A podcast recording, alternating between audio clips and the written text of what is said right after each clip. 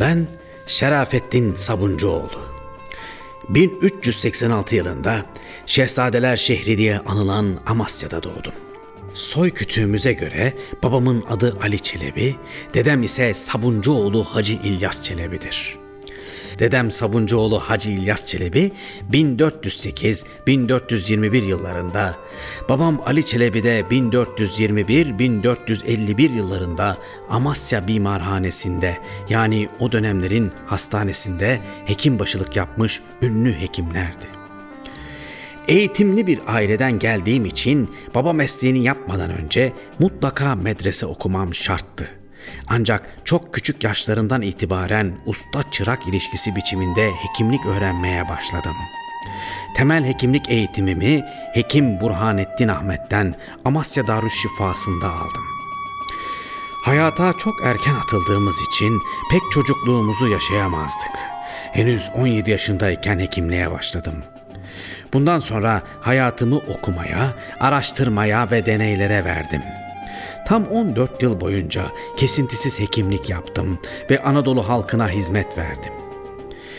Hekimliğin usta çırak usulüyle bakkal ya da terzi gibi dükkanlarda yapıldığı bir dönemde yaşıyordum.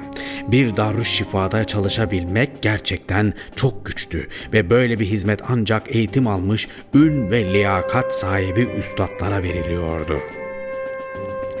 15. yüzyılda yaşayan birçok hekimin aksine özellikle cerrahi ile ilgilendim. Genel olarak hekimler cerrahiye pek ilgi duymamışlar. Hatta cerrahi tedavinin gerekli olduğu durumlarda bile ısrarla ilaçla tedaviyi tercih etmişlerdi.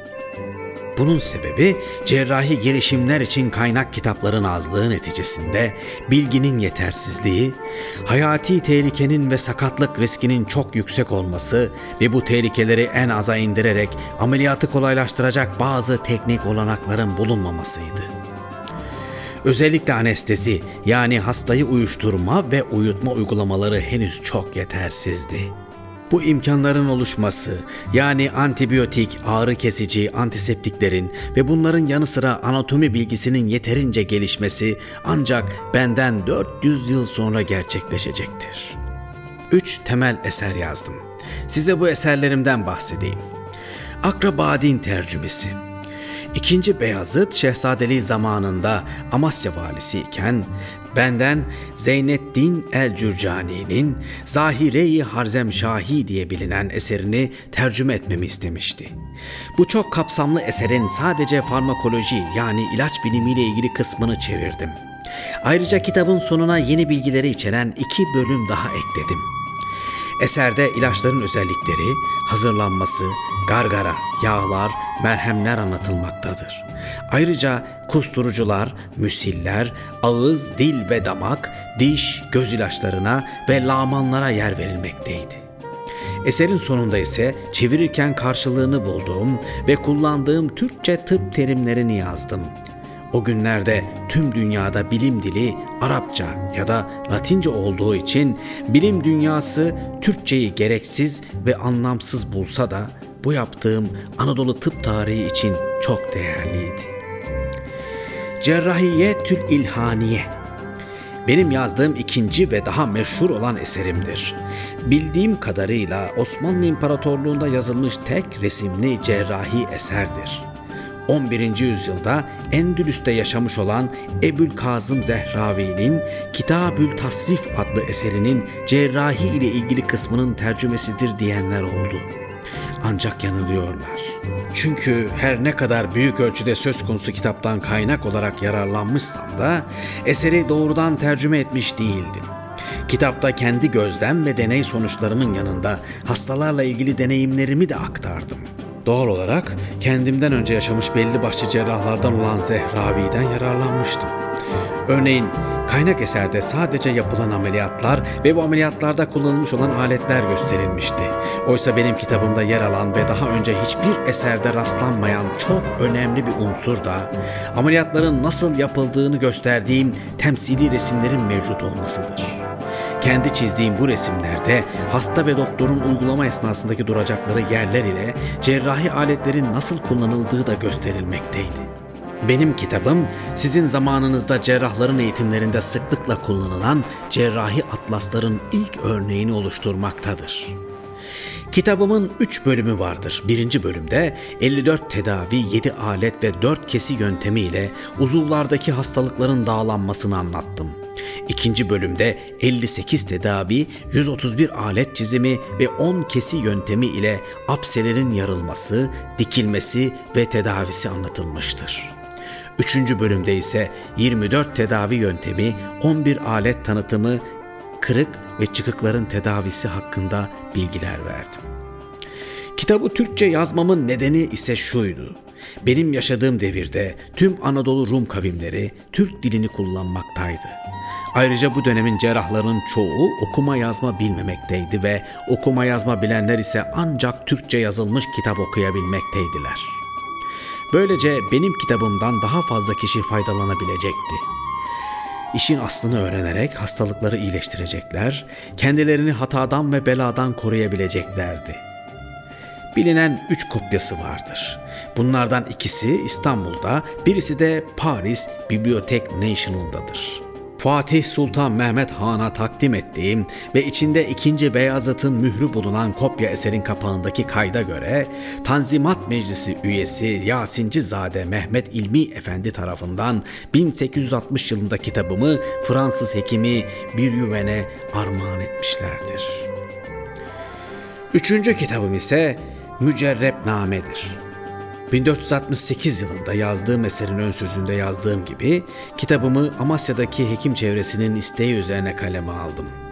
Kitapta çeşitli hayvanlar, insanlar ve kendi üzerimde denemiş olduğum ilaçların hazırlanışı ve kullanışını anlattım. Özellikle bazı zehirlerle ilgili yaptığım hayvan deneylerini ön plana çıkardım. Bu deneylerde denek olarak horozları kullanmıştım. Yazım biçimini şimdilerde modern tıp biliminde kullanan olgu sunumlarına benzer bir şekilde oluşturmuştum. 17 bölüm olup bölümler ilaçların etki ve kullanım alanlarına göre düzenlenmiştir. Bu sebeple ilaçlar çok az kullanılandan az kullanılana doğru sıralanmıştır. Eserim Türk tıp tarihinde bir hekimin kendi buluşu ilaçları ve tedavi yöntemlerini derlediği ilk kitap olması bakımından da çok önemlidir. Eserde geçen bazı deneyleri kısaca anlatayım isterseniz. Birinci deneyim. Yılan sokmasına karşı kendi hazırladığım panzehiri içtim ve ardından elimin orta parmağını yılana ısırttım. Ne parmağım şişti ne de vücudumda belirti gözlendi. Panzehir sayesinde zehirden hiç etkilenmemiştim. İkinci deneyim yılan zehirinin etkisini araştırmak amacıyla yapmıştım. Deney hayvan olarak bir horoz seçtim ve hayvanın bir budunu tüylerini yolarak çok zehirli bir yılana çıplak derisinden ısırttım. Ardından daha önce hazırlanan ve zehrin etkisini yok eden tiryak yani panzehiri horoza içirerek hayvanı gözetim altına aldım. Ertesi gün deride yeşilimtırak bir yara gördüm ve tekrar tiryak verdim. İkinci günde derideki belirti de kayboldu ve hayvan eşleriyle gezinir hale geldi. Olgulara özgü gözlem, deney ve tedavi yöntemlerine cerrahi eserimde yer verdim. Diş ağrısına akupunktur kullanılması, trakeotomili yani nefes alabilmesi için boğazından delik açılan hastaya deliği kapatmak için yaptığım estetik cerrahi ameliyatı ve boğaza kaçan cisimlerin çıkartılması hakkındaki yöntemler en ilgi çekici olanlarındandır.'' Bana göre ancak tıbbi tedavi başarısız olursa cerrahi yol denenmelidir. Ayrıca ameliyat sonrası bakımın önemine de vurgu yaptım. Denediğim ilaçlarda görülebilecek yan etkileri de hep kayıt altına aldım. Eserlerimde alıntı yaptığım yerlerde mutlaka kime ait olduğuna dair kaynak gösterdim. Bilgilerimi anlatırken ayrıntılara dikkat ettim. Hastalarıma deneme yoluyla yaptığım tedavilerimi gözlemleyerek notlar aldım ve bunları eksiksiz ve de gizlemeden aktardım. Benim bugünkü tıp etiği yaklaşımına uygun bir bilim insanı olduğumun en önemli göstergesi işte bunlardır. Candaroğlu İspendiyar Bey zamanında 5 yıl süreyle Kastamonu'da kaldım. Cerrahiye-i İlhaniye'yi yazdığımda İstanbul'a giderek kitabımı Fatih Sultan Mehmet'e sundum. Dönüş yolunda da Bolu, Gerede ve Tosya'ya uğradım. Bu seyahatlerimden sonra memleketim Amasya'ya dönüp ölene dek burada hizmete devam ettim. Amasya'da çalıştığım Darüşşifa binası adıma müze olarak düzenlenmiştir ve siz değerli ziyaretçilerini beklemektedir.